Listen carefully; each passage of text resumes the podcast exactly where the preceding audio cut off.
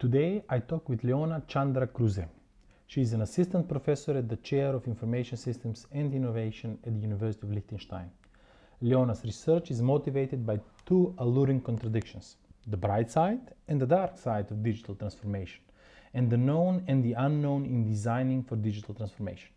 She is passionate about topics that lie at the intersection of entrepreneurship, information systems, and psychology, such as leadership, design approaches to management, venture creation, and building digital applications to tackle societal challenges. She's, she has published in journals like Journal of the Association for Information Systems, European Journal of Information Systems, Communications of the Association for Information Systems. She is an associate editor of European Journal of Information Systems and member of the executive committee of the Special Interest Group in Pragmatism of the Association for Information Systems. It is design, pragmatism, philosophy, and wine. We talk today with Dr. Chandra Kruse.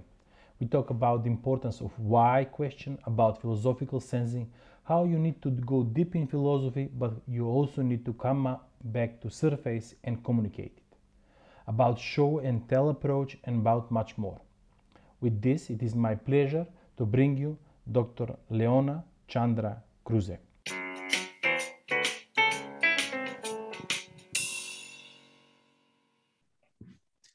Hi, Leona, and thank you for joining us in the SIGPHIL uh, podcast. I'm very happy that you are joining us in this podcast, and I think that we will have a very interesting, youthful discussion.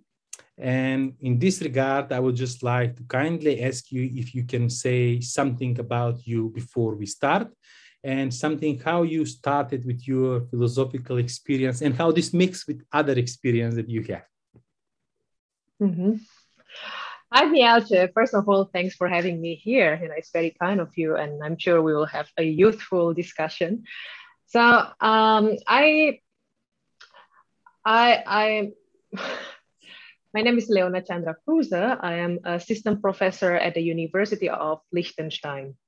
Yeah. Uh, I, I was born in Indonesia and I grew up there before moving to Europe. So I first got into philosophy during my undergrad study. So I studied psychology, yeah. and during that time, uh, we had to read Peirce, Charles Sanders Peirce, and yeah. William James, right, the father yeah. of psychology. So I got into his works on, you know, the principles of psychology, a little bit on pragmatism because you know we had to understand the psychological parts more than the, the pragmatism yeah yeah yeah and then from there you know i also got interested into semiotics signs and and yeah. symbols yeah. but these are not just the you know we, we didn't only learn about pragmatisms and you know american pragmatisms we yeah. also explored others you know so i got into courses on philosophical you know political philosophy and also you know philosophy of anthropology. So many different things to that, that i have explored right? But yeah. You find a domain and put philosophy in front of it and then it comes up philosophy of anthropology philosophy of information systems philosophy of psychology etc but i like that you mentioned that you went in the american uh, uh, um, uh, pragmatism in Peirce and uh, james. And do you how, how this impacted you it's an undergraduate studies your psychology that means that you needed to study them for the exam. When you need to study something for exam that you need you go rather more in depth in these all aspects etc yeah? Mm-hmm. so we yeah we, we had to understand you know the, the history of psychology uh, and a little bit about you know the history of, of philosophy philosophy of science ethics aesthetics and yeah. others, or even even philosophy of, of, human nature, but, but not really in depth because we were yeah. not you know supposed to be trained philosophists. We were supposed yeah. to be trained psychologists. But the way that you know William James and many others you know have shaped us is in understanding why we measure something. So when I studied psychology, I, I, I mostly did quantitative study. So we did a lot of statistics. So that was the, the, the our, our, our strength in the past. But then there, there, there came a point when we constructed uh, instruments, for instance, to measure intelligence, and then we had to translate it to, to another language, right, to Indonesian, so that people mm-hmm. also understand it and, and yeah. can, can respond to it. And then at, at, at, during that time, you know, we did a lot of, you know, psychometrics. And then my colleagues and I, my friends and I started to ask, so why do we make we we measure intelligence? Or why do we measure these things, right? Do we try to have an understanding of, of their absolute truth? So yeah. when, for example, if I make we, we measure intelligence, uh, do we really are we really interested in the, the absolute truth of you know how intelligent somebody is yeah uh, or or something else and then we, we we we kept searching we kept searching and then we we, we read more we discussed with the professor and then we found out that you know some of these uh, measurements are there for for for a purpose and sometimes good purpose yeah. so for instance by knowing uh, the intelligence or maybe interests of of students or of children, then we may be able to differentiate them into different groups based on their interests. Yeah. Right. Or even in, you know, maybe in HR or in organization psychology, people use the scores of the measurements to mm-hmm. identify the, the best fit for, you know, for the candidates. Yeah. So it's it's all for for this purpose. It's and it's not value free. Yeah.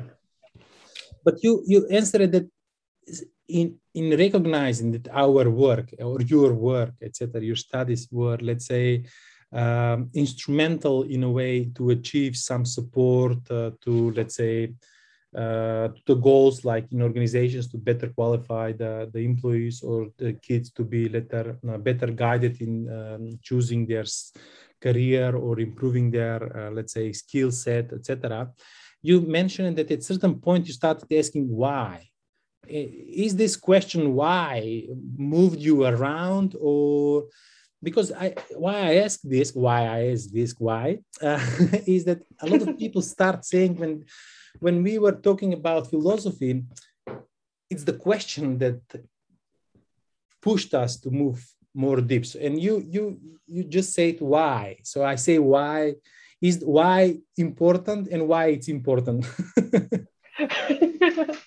yeah, the why question.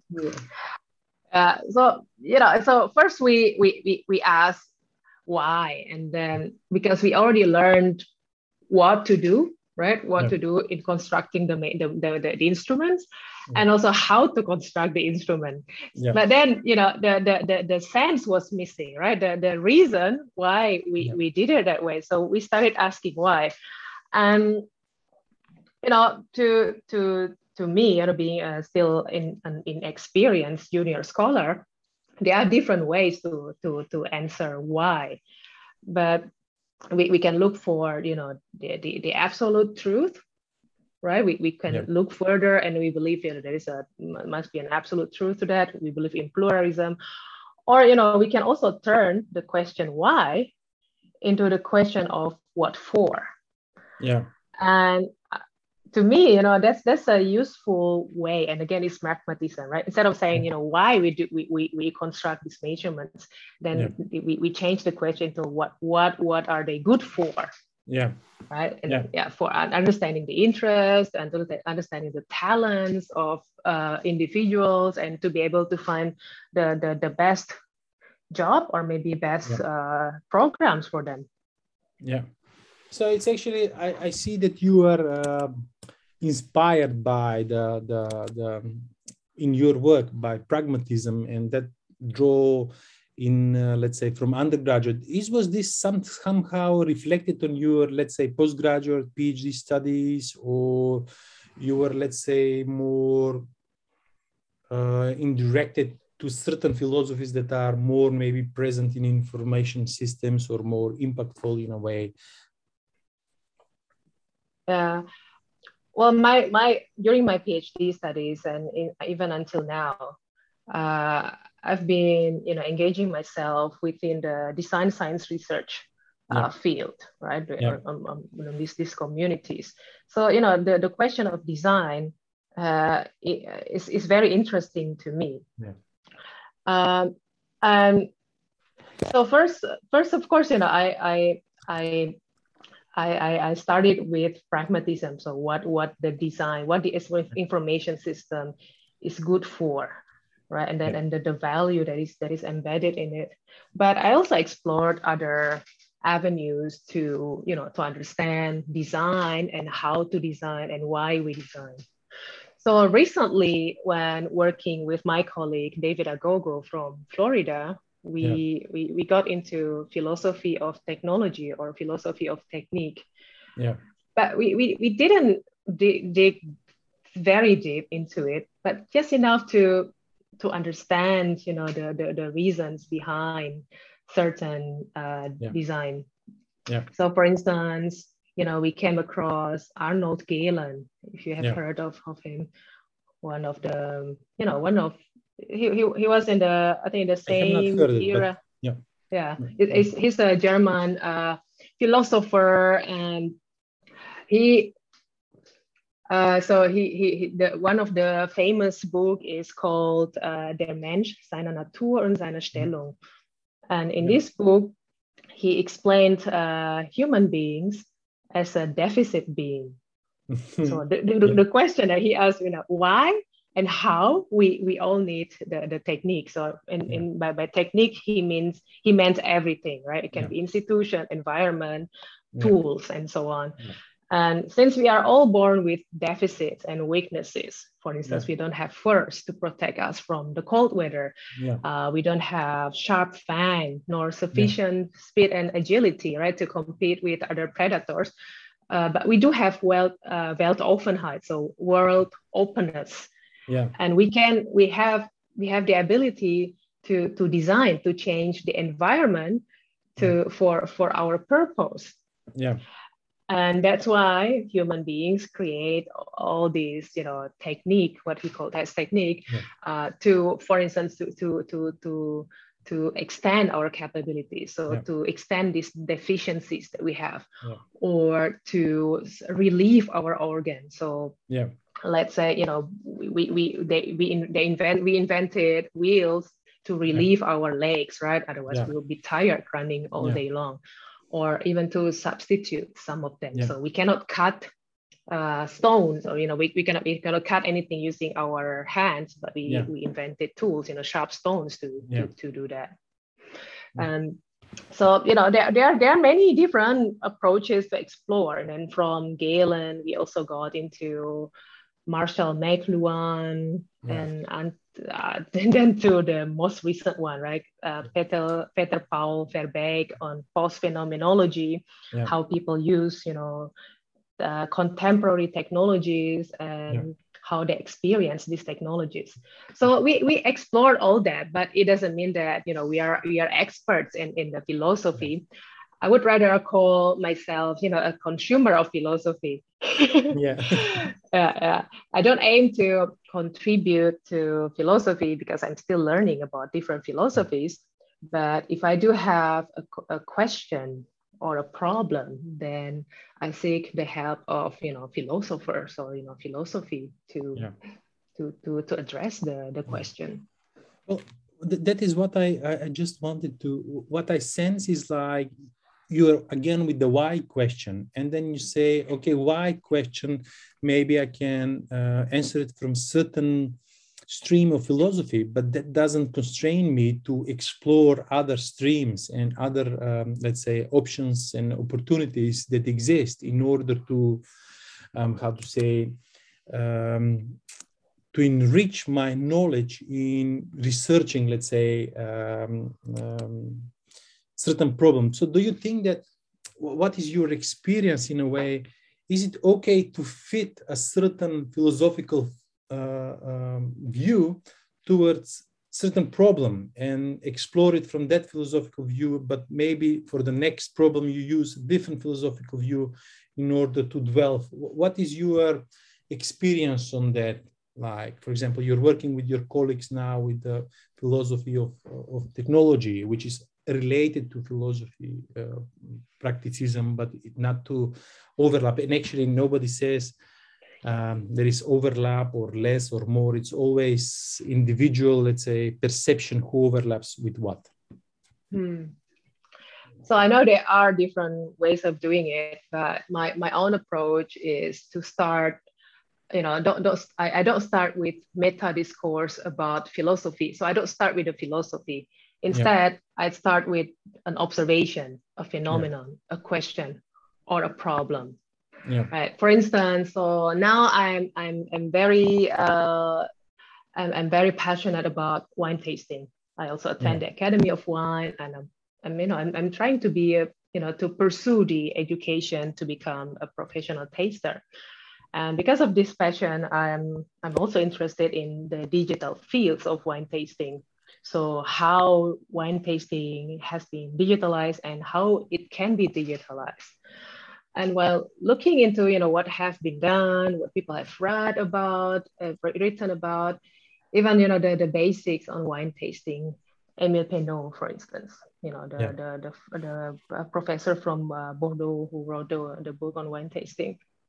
And then you know while, while, while exploring all, all these works and then observing what's happening, and then came again the question, why, right? So yeah. why? For instance, why do we talk about wine? Yeah.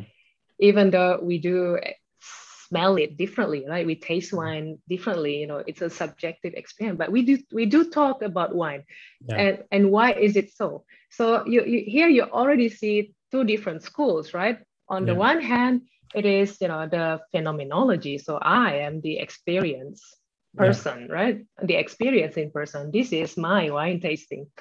But as soon as I, I try to uh, convey my the, the codified, you know, yeah.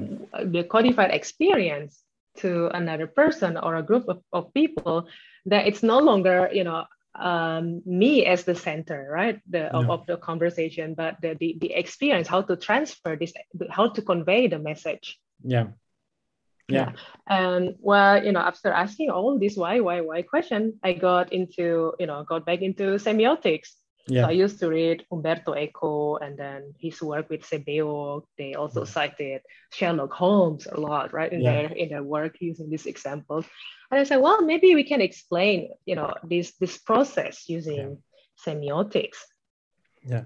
Well i, I find your example with the with the wine taste, tasting and uh, drinking. I also relate to experience because i also drink but not from purpose which you want to achieve. But what you said is very to me related to philosophy where you say okay there are experts about philosophy you know and there are wine tasters etc but actually the wine tasting is general process. It goes whenever you sit with people and the taste they give different explanation what the flavor is what the texture might be etc and probably is the same with philosophy because it's very hard.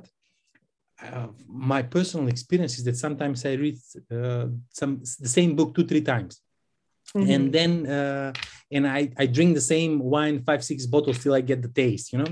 But the idea is that you get actually you need to repeat this experience. And when i talk with this on this book with somebody else we talk about the taste of the of the philosophy about how we perceive how we sense it. But i noticed that they sense it differently. They understood it differently. But again we we come back to this sensing and this talk about uh, uh, philosophy, although we understand that the flavors we identify might be a little bit different, might be a little bit, let's say, more um, fruity, might be a little bit more um, tree, something like that, or soil.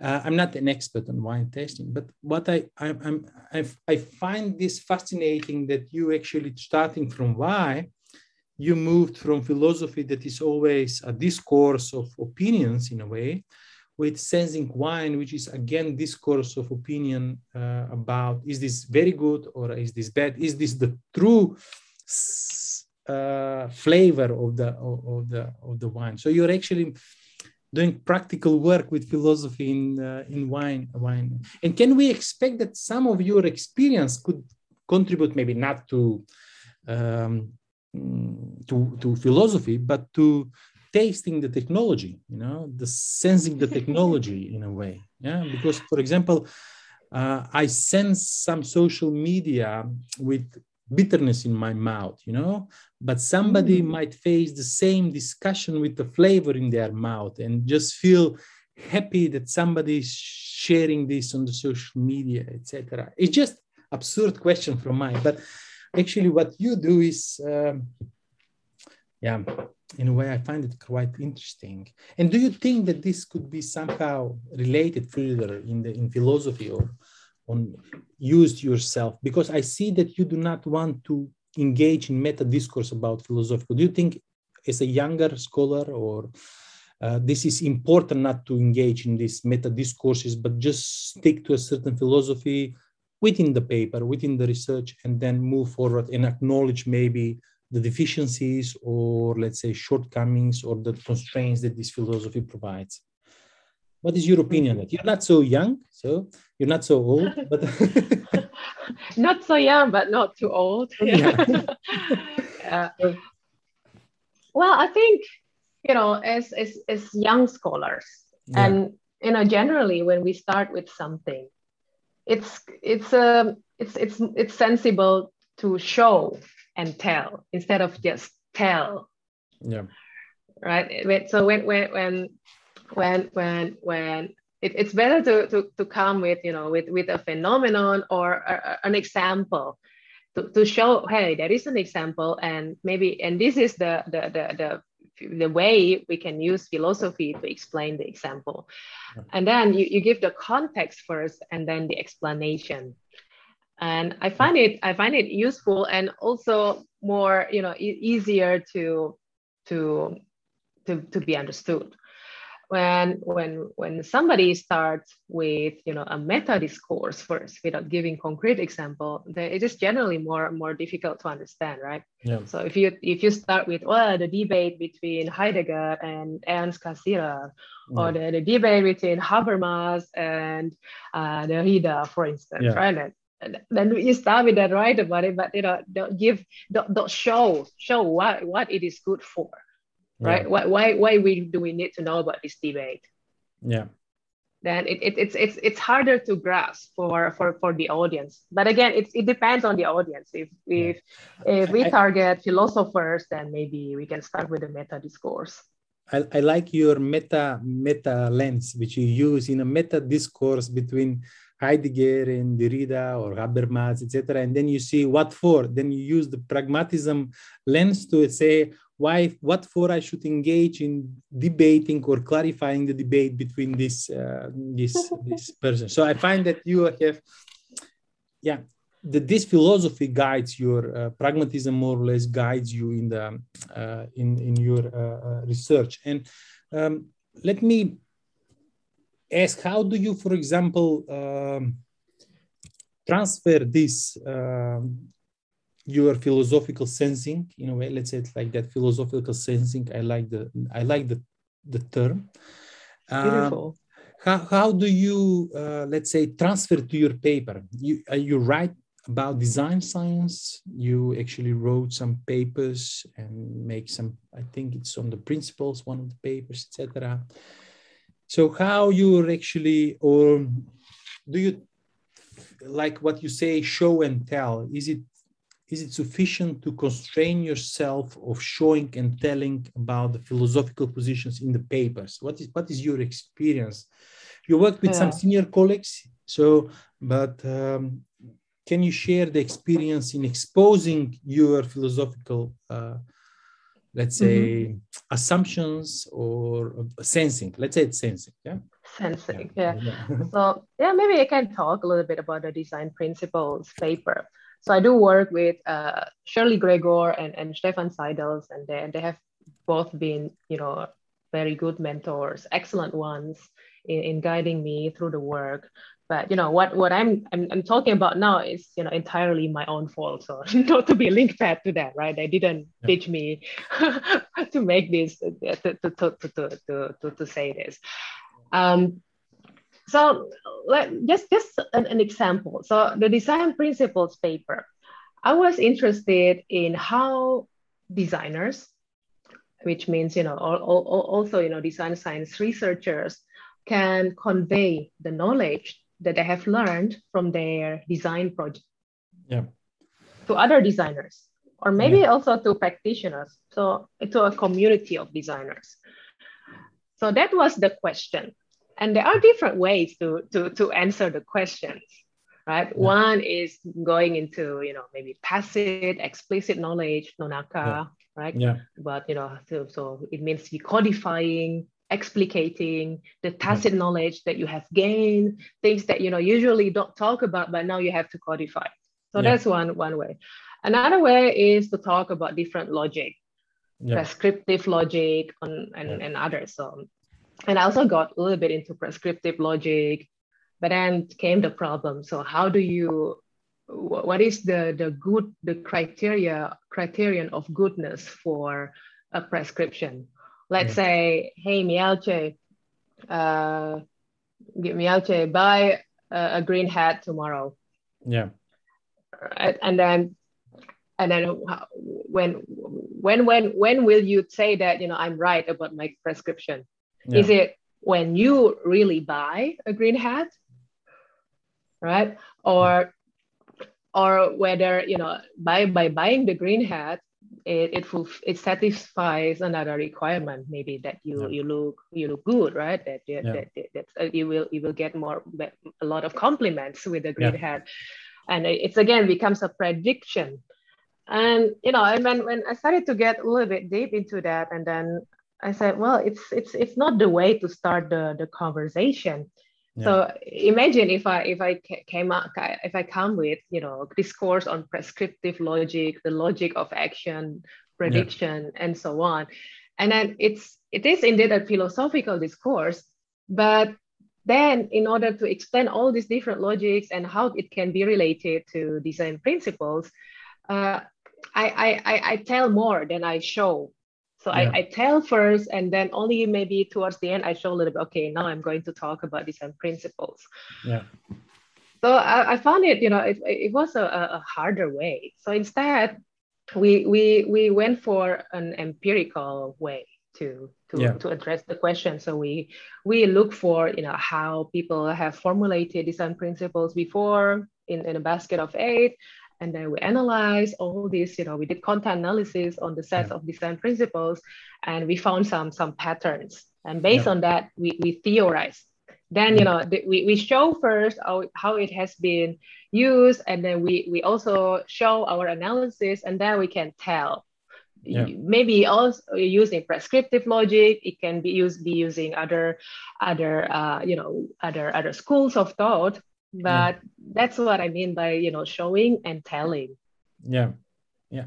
And do you do you when you let's say uh, what i what i notice is that like what is the difference between showing and telling is actually if you need to uh, tell the logics you need to from very abstract level in order to bring it down to something let's say recognizable. I will not say practical but i would say recognizable yeah for the audience that will read the paper, that means you cannot make the leapfrog from, okay, this is the higher logic and leapfrog because I, I have two pages to write and this is how actually it's uh, let's say uh, recognizable or uh, can be can be used. But you need to spend 10 pages in order because somebody might ask okay explain now this logic more or you know you forgot to read that paper which criticized both of the schools and you need to add that. And i like your again pragmatic approach. Actually uh, just moving it out and then removing the need to make this uh, moving it from ab- abstract to more recognizable uh, set of variables or, or stand, etc. But by confronting, not, but by showing first the context and making it probably familiar to the others, and then supporting it by transparent methodology allows you to actually, I would say, bottom up contribution to the logic. You know, you say, this is prescriptive logic and I made it this at the bottom so you understand it. So if you want to philosophize or abstract it, you can take this and then say how this contributes to other. Uh, I'm just trying to, yeah. you know, I, I, I, I don't know. I, I try to summarize it to say it with different words. Yeah. So if somebody is listening to us, and I hope a lot of people, thousands and thousands, will listen to us, yeah, uh, to actually uh, give them a, a, a, more or less description of this this process. And if you if you think that that is the the the, the right way, I think it's a very good uh, suggestion and based on your experience, how you how you how, how does it actually doesn't and do you think it's important to you, you, do this practically, but do you think it's also good to sometimes let your mind and uh, engage in this meta uh, uh, discourse and write some notes? Is, do you do this, and is it sometimes helpful for you to identify? Like, how do you come with the philosophy of technology? You, how did you explore, or somebody told you, or you read somewhere something about this? Your experience, maybe. Mm-hmm. So first of all, it was a it's a lovely summary. So thanks for that. I didn't know I didn't know it would be a, a, a psychoanalysis session, you know, to show yeah, how I'm... colored I am by pragmatism. but I, I like that. I mean, and in fact, now I, I'm I'm convinced that yeah, perhaps I'm I'm more colored than than than than I thought. yeah, yeah by, by, by pragmatism. Yeah.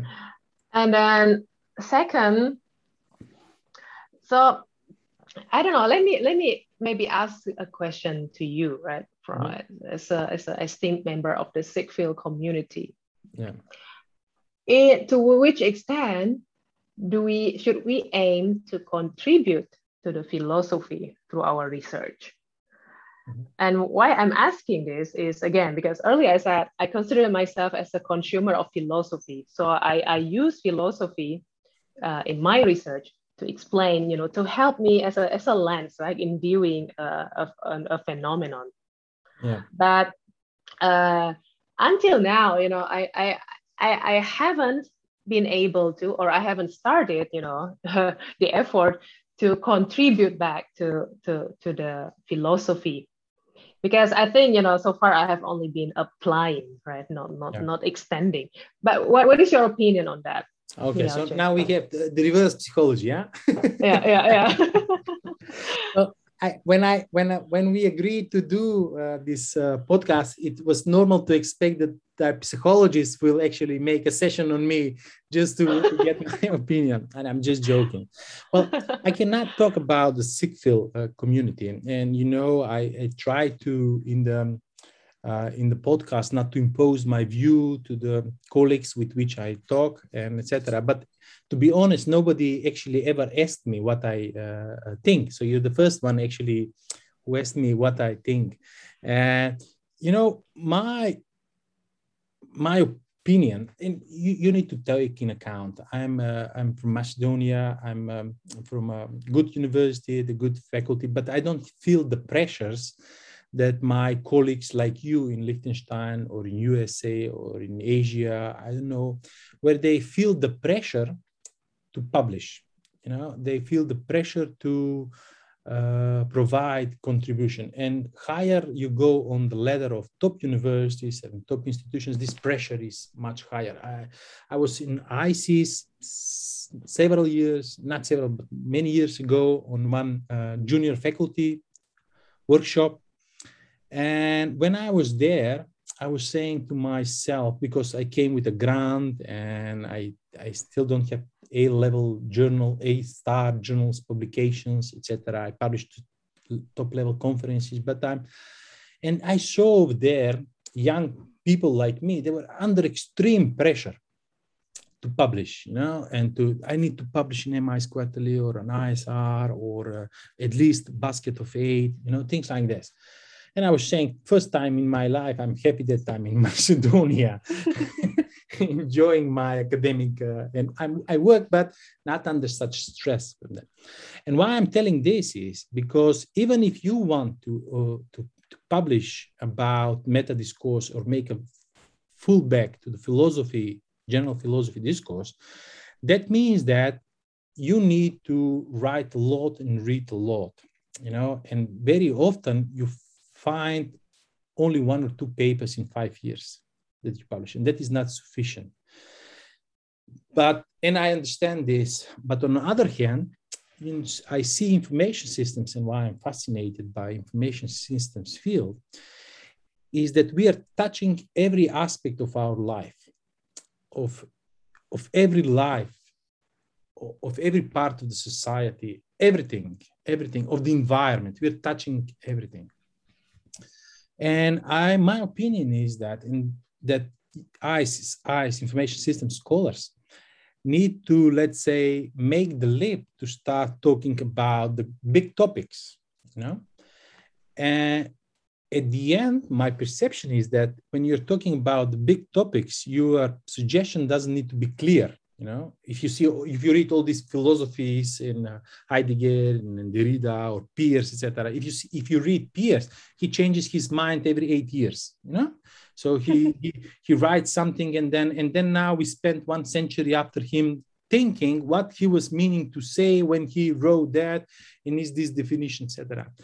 And my my idea is that if we want to uh, to uh, move our field, we start we need to talk about these big topics. And this is how sociology did it. They started talking about big topics. They started making, we are like structuration theory. We're still talking what he means about this, etc. But it has a broad impact. And I think that scholars from information systems mainly see them as consumers uh, and of philosophy and not maybe in the podcast, but very often when I talk, they don't see the, the need to move in a, in a bigger uh, uh, uh, let's say talk in a way. And i think that what you said here it's trying to answer the question why.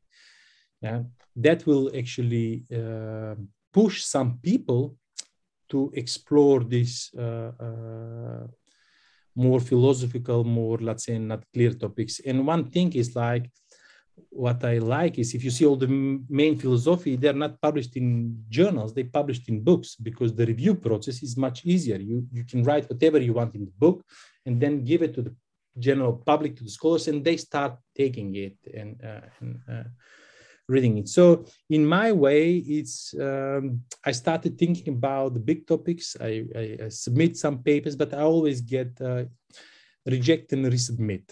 And mm-hmm. that is like it take and if i'm like in liechtenstein or in another university that will be very bad for my academic uh, career. But here in macedonia we have more freedom to explore these things for longer time because our requirements for promotion are not very demanding which is a nice thing and in another way a bad thing because you don't uh, publish.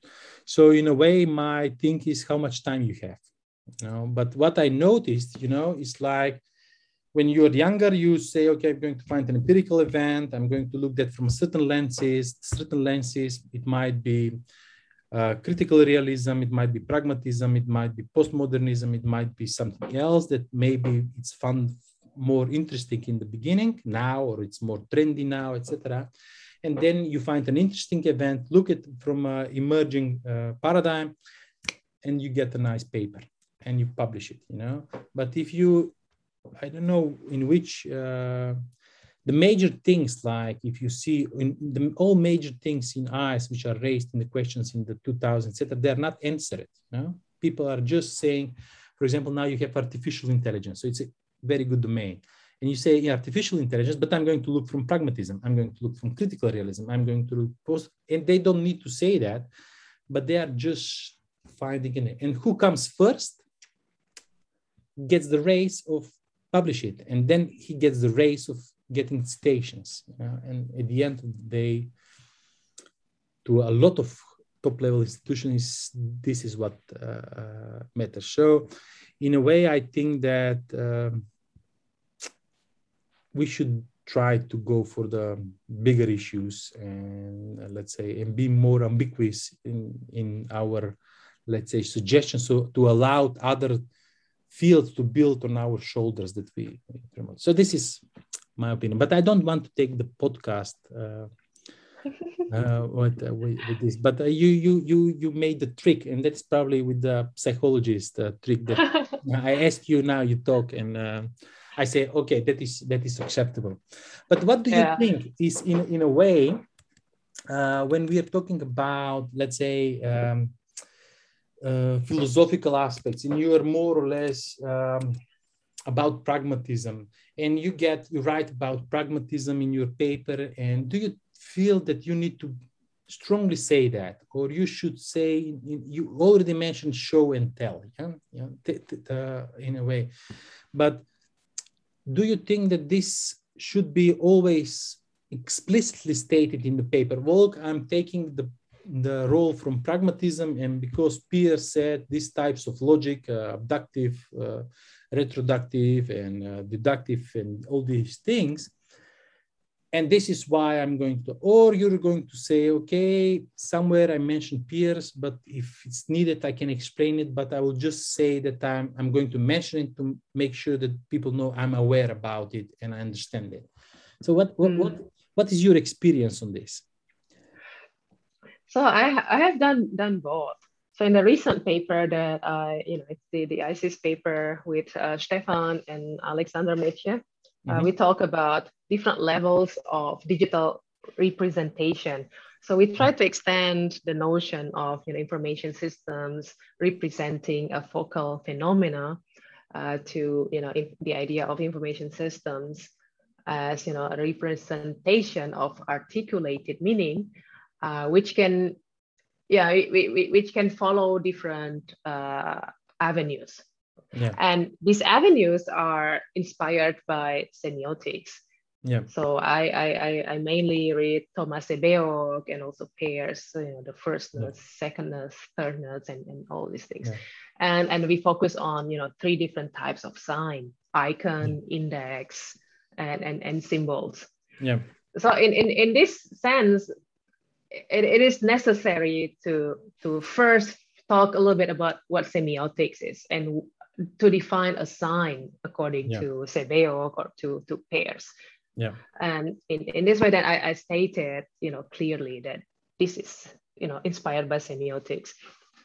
But there are also other other other ways of doing that. So when writing papers about uh, design about design science research project, yeah then I, I, I myself i personally don't, don't feel the, the necessity to have a dedicated subsection on on pragmatism i think it's yeah. it's it's sufficient to to show how we evaluate the u- utility of yeah. of the system for instance of the design artifact and you know and, and then explain you know what we mean by utility and then how we can operationalize this utility yeah. and people already know it's it's you know it's, it's it's pragmatism it's not about you know the absolute you know mathematical truth, truth of yeah. you know the, the artifact yeah.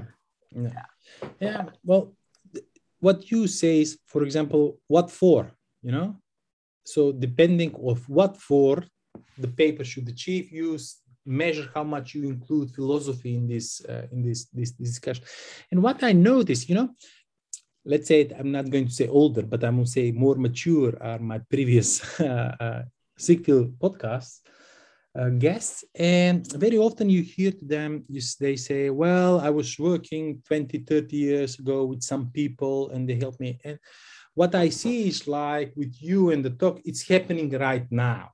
You know, it's, uh, it's, uh, it's a process that is happening now that you are working with uh, other colleagues that are let's say some of them were uh, part of the of the podcast and you're working with them uh, and my question is like now not if you don't you can be extremely polite in, in the answer no, no problem but i want to say instead of getting from the other colleagues how it was I want from you to hear how it is to work with senior colleagues while you're um, trying to tackle these philosophical issues and trying to publish uh, uh, papers in um, that touch to some philosophical issues in top level conferences and uh, journals. So now it's what is your sensing? What is your experience in this and in contribution, not for publishing generally, but for philosophical discourse you you have? Ah, my sensei is to embrace pluralism yeah. and you know remain curious and and open to new perspectives. Yeah.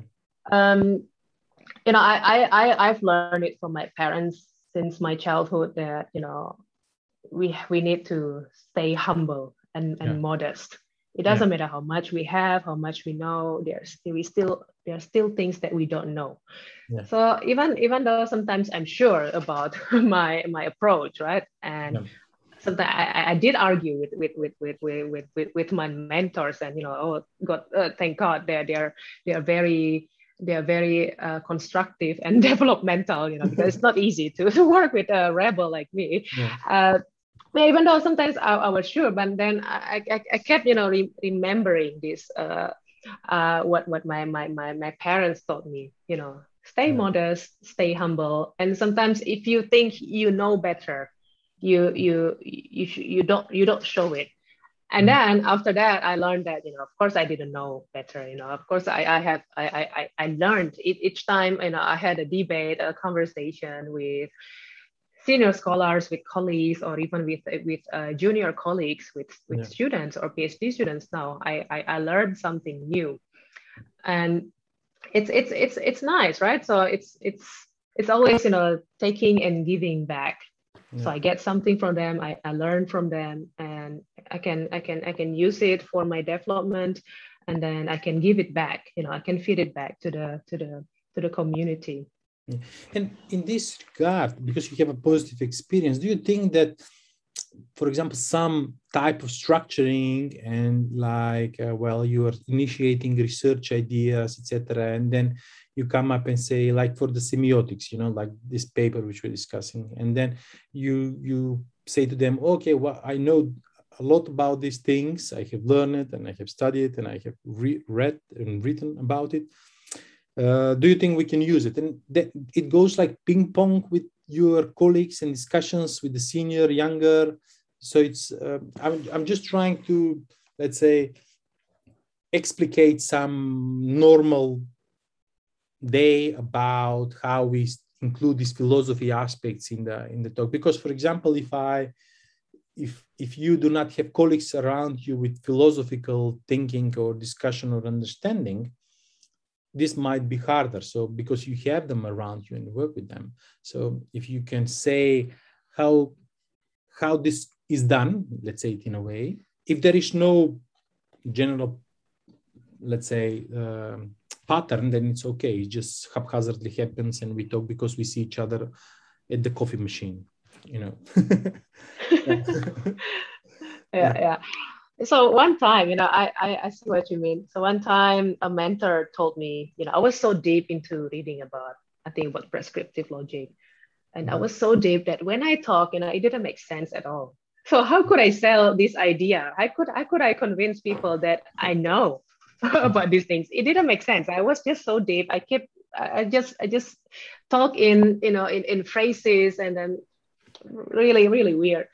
And then uh, this mentor told me, okay, you you have, you know, you have you are deep in it. Now you have to come back to the surface to be able to communicate the, the message that you have learned because it's, it's you know working together collaboration is also about communication and i think sometimes you know all this ping pong you know back and forth trying to convince back and forth uh, you know exists because of you know the lack of communication or because simply sometimes we are just too deep in our thoughts that we we we forget how to communicate it effectively so that others understand and are willing to adopt our our ideas or our suggestions.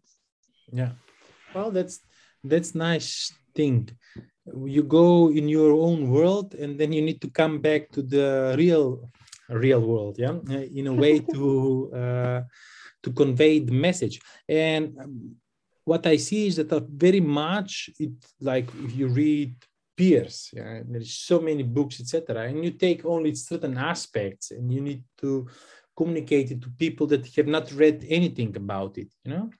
And this this yeah coming back to the surface and explaining it in a in a, in a simple uh, ah, not simple but more or less understandable uh, uh, form is uh, in a way. So, so I see this like some advice in a way.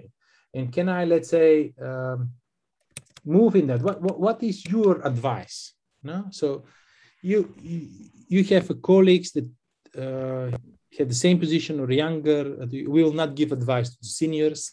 Sometimes we should give them an advice, but okay, in this podcast we will restrain from that.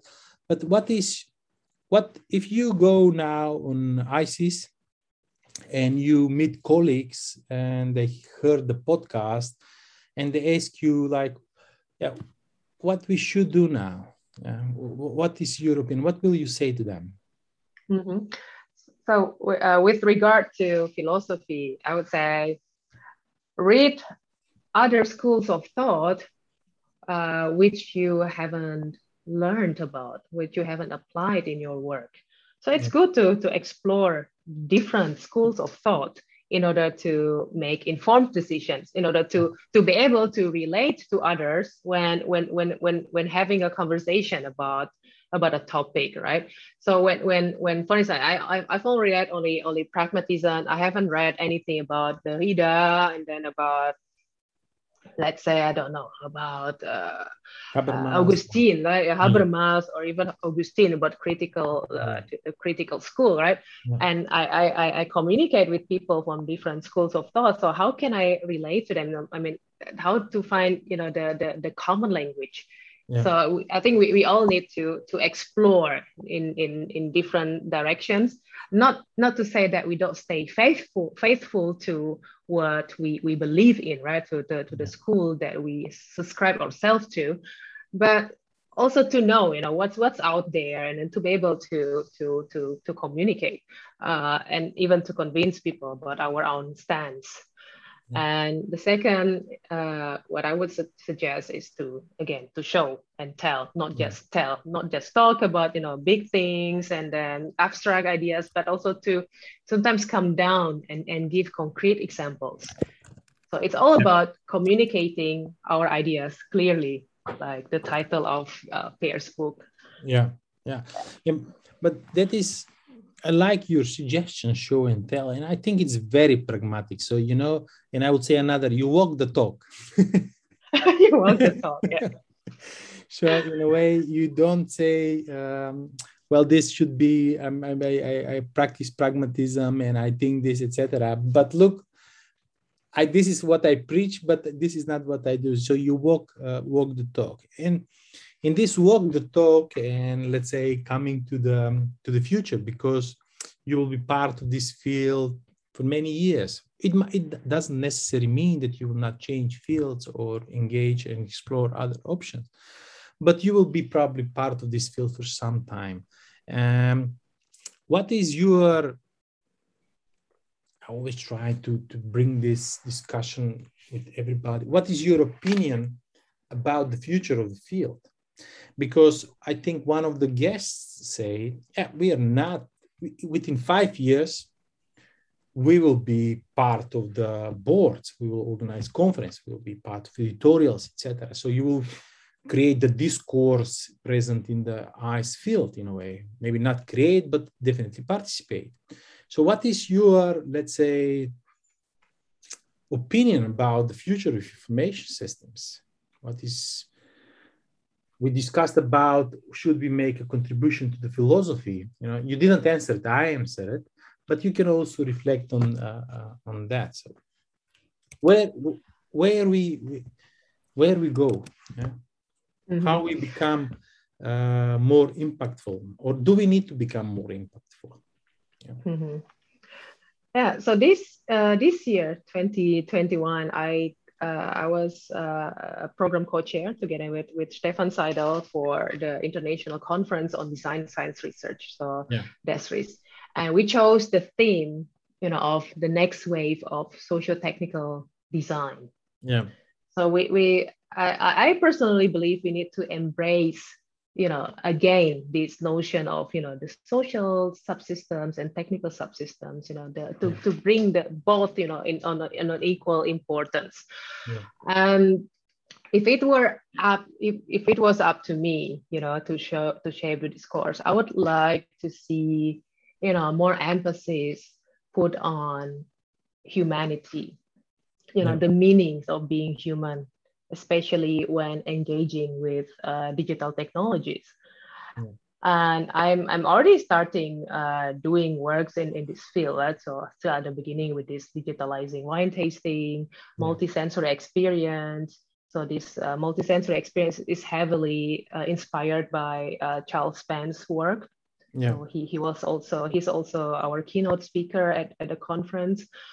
Uh, so, so things you know about aesthetics experience when when engaging with uh, digital technologies.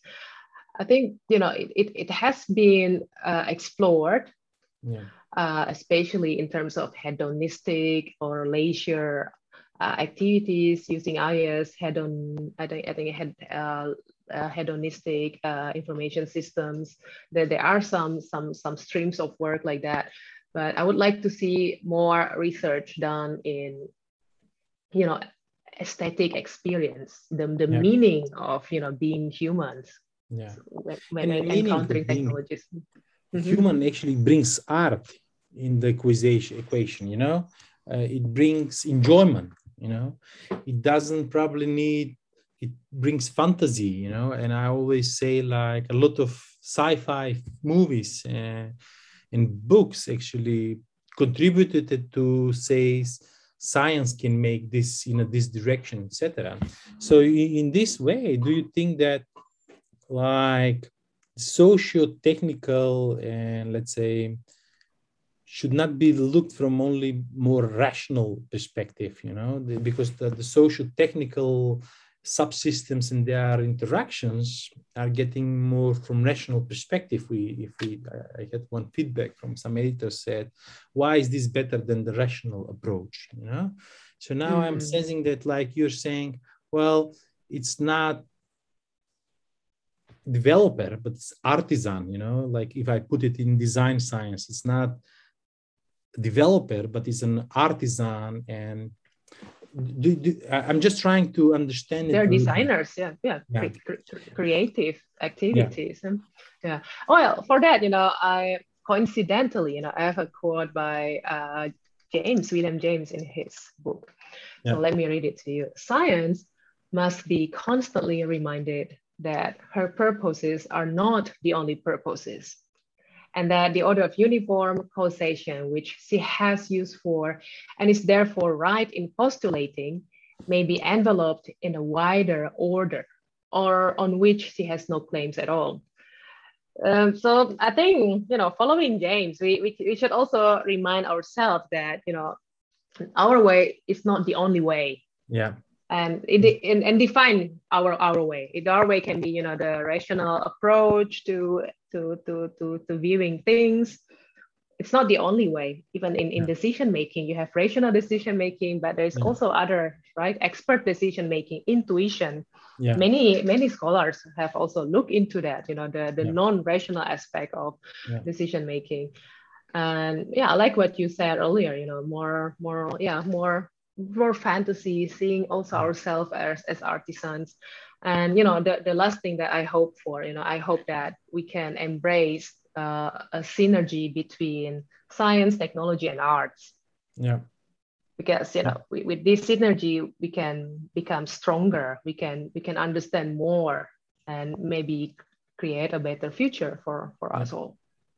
You know, I will just my, a little bit reflection by myself. You know, I'm I, am always um, fascinated by this story. It might not be true, but it's uh, actually nice uh, thought uh, which you have. You know, this I, I, read a lot of science fiction books and watch mainly only science fiction movies. And you know these Star Trek movies in the uh, in the series uh, in the in the beginning, and they had this you know these doors that open like this which you now see in every shopping street etc like opening from one to end to the others. And they were made by Star Trek because the set for making the movie was very small. So they couldn't open the door like normal door in your house, you know, open it and then. So they needed to find a way to make a door, but not to waste their scene space, which they have. And they come up with this idea that the door will be withdrawn, uh, split in the middle, yeah, withdrawn in the other in the boat people cannot see it because we're showing, showing now with the hands, etc. uh, the limit of language. The limit of language. and that is uh, the, and you know you could expect that there is a mechanism etc but no in the beginning what they they put two persons on the on both ends so if somebody captain james kirk was coming in the in the main room of the space shuttle they will just by hand pull the two doors the doors will open and then they will put push the doors by human force to close them. And that initiated people to start thinking how new type of doors will be made. And that is why sometimes i see that if we do not take the risks of art as you, uh, you, you uh, we talk mm-hmm. uh, then we are failing to get in uh, information systems autopsy you know because the technology is changing very fast and we explore what is happening over there. But imagine that if we imagine that there will be my son playing a game that actually creates a virtual world of there which is invented completely and doesn't represent anything. So what is the representation theory of information systems? And that impacts which dresses he buys in this game which weapons he buys in this game how he communicate with the others what style his avatar represents uh, over there etc and these uh, things i think that we can achieve them if we are less uh, how to say rigid. Rigid yeah. Uh, very nice word very nice word. Very nice word and that we should be as academics free to fail because in the information systems all these innovations happening is thanks to a lot of failures of a lot of people in the business you know they fail constantly but we always want to represent the truth with our uh, uh research so I raise my glasses for that. I join you. and I hope that uh, we will be seeing each other somewhere and in the world and taste uh, wine. In Macedonia, we have a very good wine. So if sometimes we organize European or international conference in information systems in Macedonia, you will not be invited as a scholar, but as a main sommelier that will actually show how information systems scholars should enjoy a good wine. ah, lovely. I'd love to. Look forward to the yeah. invitation. Yeah, uh, the invitation is always open. I hope the COVID will overcome. But um, Leona, it was a pleasure talking with you. And I think that what you have said uh, gave a very fresh uh, uh perspective to philosophical issues that people face and I think that uh, with your knowledge and I would say also experience, uh, combination of different types of experience, which I like it very much with the wine uh, sensing, can provide more inspiration to um, younger scholars in, uh, let's say, in their scholar endeavors and find their place. If you want to say uh, something, if you want to that I didn't ask, just please feel free to to to say it. Mm.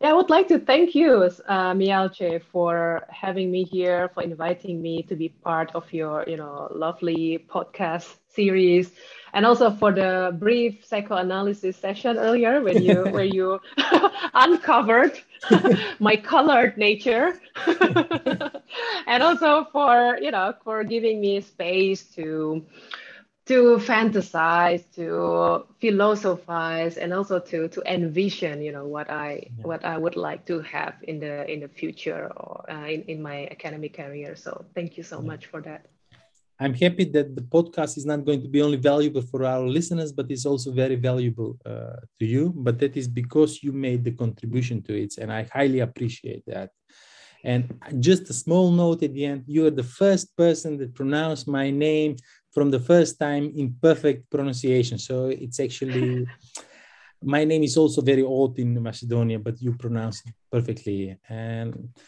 Leona, with this, I would like to thank you one more time for participating in the, the podcast. And I wish you a lot of success with your uh, career. Thank you, Mielche. Bye bye. Bye bye.